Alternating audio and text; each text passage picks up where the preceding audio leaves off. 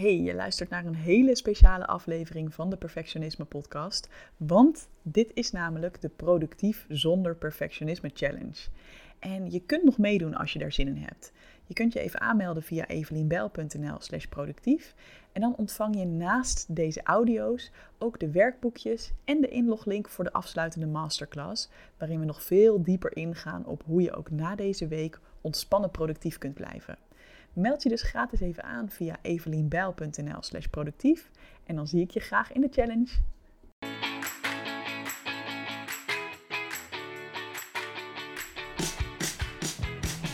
Ja, welkom bij dag 1 van de Productief zonder Perfectionisme Challenge. Woep woep! Ik ben super blij dat je erbij bent. En we gaan meteen lekker van start. Ik zie twee dingen misgaan bij mensen die last hebben van perfectionisme als het gaat over productiviteit. En het is aan de ene kant dat ik heel veel uitstelgedrag zie, omdat je bang bent dat je nog niet genoeg weet bijvoorbeeld. En aan de andere kant zie ik overachievement en eigenlijk over je grenzen heen gaan en jezelf uitputten. Nou, wat we vandaag gaan doen is dat we drie vragen gaan beantwoorden voor onszelf om te kijken hoe deze patronen er bij ons uitzien. Misschien weet je al meteen van, oh, dit, ik herken me vooral in uitstellen of juist in het over mijn grens heen gaan. Het kan ook zijn dat je beide herkent. En ik heb drie vragen voor je om deze situatie helder in kaart te brengen. En dat is een hele mooie start om je patronen door te krijgen waar we de rest van de week op door kunnen werken. De drie vragen, ben je er klaar voor? Zijn de volgende. Vraag 1. In welke situaties gebeurt dit met name? En ik zal zo wat voorbeelden geven voor beide uh, patronen. Vraag 2. Hoe ziet dit patroon er bij mij uit en hoe voelt het? En vraag 3 is: welke gedachten heb ik hierbij en welke niet helpende regels heb ik voor mezelf? Alright, ik zal het even toelichten aan de hand van voorbeelden. Eerst over uitstellen en daarna over, over je grenzen heen gaan. Als ik kijk naar mezelf, in welke situaties ga ik met name uitstellen? Dan is dat met name in situaties die ik spannend vind of dingen die ik saai vind. En als je het dan hebt over spannend, dan zijn dat vaak dingen die bijvoorbeeld groot zijn of nieuw of dingen waarvan ik denk dat ik het niet kan. Hè, bijvoorbeeld deze challenge voorbereiden heb ik best wel tot het laatste moment laten liggen.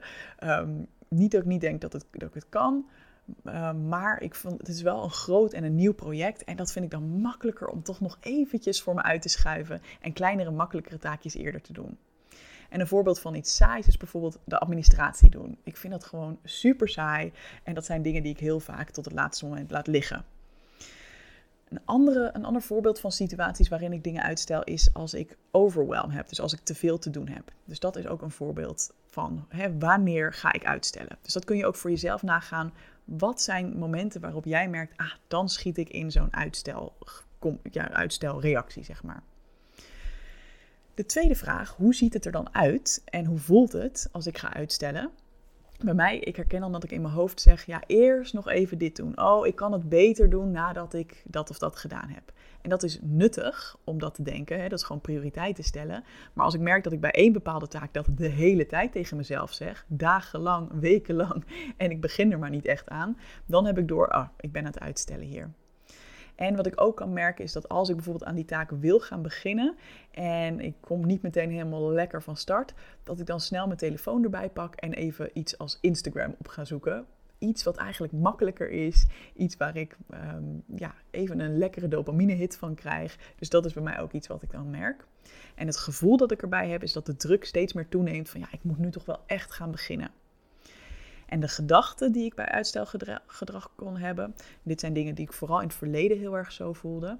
Uh, en ook niet helpende regels die ik voor mezelf had, zijn bijvoorbeeld dingen als: ik kan pas beginnen als ik alles weet. Of ik kan pas beginnen als ik mezelf verzekerd genoeg voel over deze taak. Dus ik wacht nog maar even. Of het moet helemaal goed, want anders kan ik maar beter niet beginnen. En dan als ik het vervolgens had uitgesteld, dan was het ja, potverdorie, ik ben er weer niet aan toegekomen. En dat werd zelfs zo negatief als ja, ik ben echt een loser, ik kan ook niks. Nou, er kwam allerlei zelfkritische gedachten kwamen daar kijken. Dus ga dat dus voor jezelf na wat jij hierover allemaal denkt hè, voordat je zeg maar aan het werk gaat. Dus welke regels merk je dat, dat jou tegenhouden om te beginnen? En ook als je vervolgens hebt uitgesteld, hoe je dan over jezelf denkt. Nu naar de voorbeelden over, uh, over je grenzen heen gaan.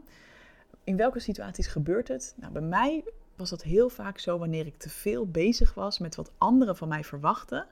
En daardoor was ik totaal niet meer bezig met hoe ik me eigenlijk van binnen voelde en wat ik van binnen nodig had. En dat was een trigger om bijvoorbeeld te lang door te werken. Nou, hoe het eruit zag en hoe het voelde. Uh, ik had heel vaak hoofdpijn aan het eind van de werkdag. Um, hierbij was het ook heel vaak uh, eerst nog even dit afmaken en dan mag ik gaan plassen. Of dan mag ik een pauze nemen. En wat ik voelde is dat ik dan ook heel erg, ja, me heel vaak uitgeblust voelde, heel moe voelde, heel veel stress ervaarde en me ook de hele dag door een beetje opgejakkerd voelde. En dat er super veel gedachten door mijn hoofd heen en weer gingen. Nou, dan de derde vraag: welke gedachten heb je en welke niet helpende regels heb je voor jezelf? Dat was bij mij bijvoorbeeld al bij het wakker worden, als het maar goed gaat allemaal. En niet aanstellen, gewoon doorwerken als ik me even niet zo lekker voelde of moe was. Of ik mag pas pauze nemen of ik mag pas iets leuks doen voor mezelf als ik nuttig genoeg geweest ben. En dan kwam dat moment bijna nooit. Uh, of een andere overtuiging was: ik moet altijd bezig zijn of ik moet altijd nuttig zijn.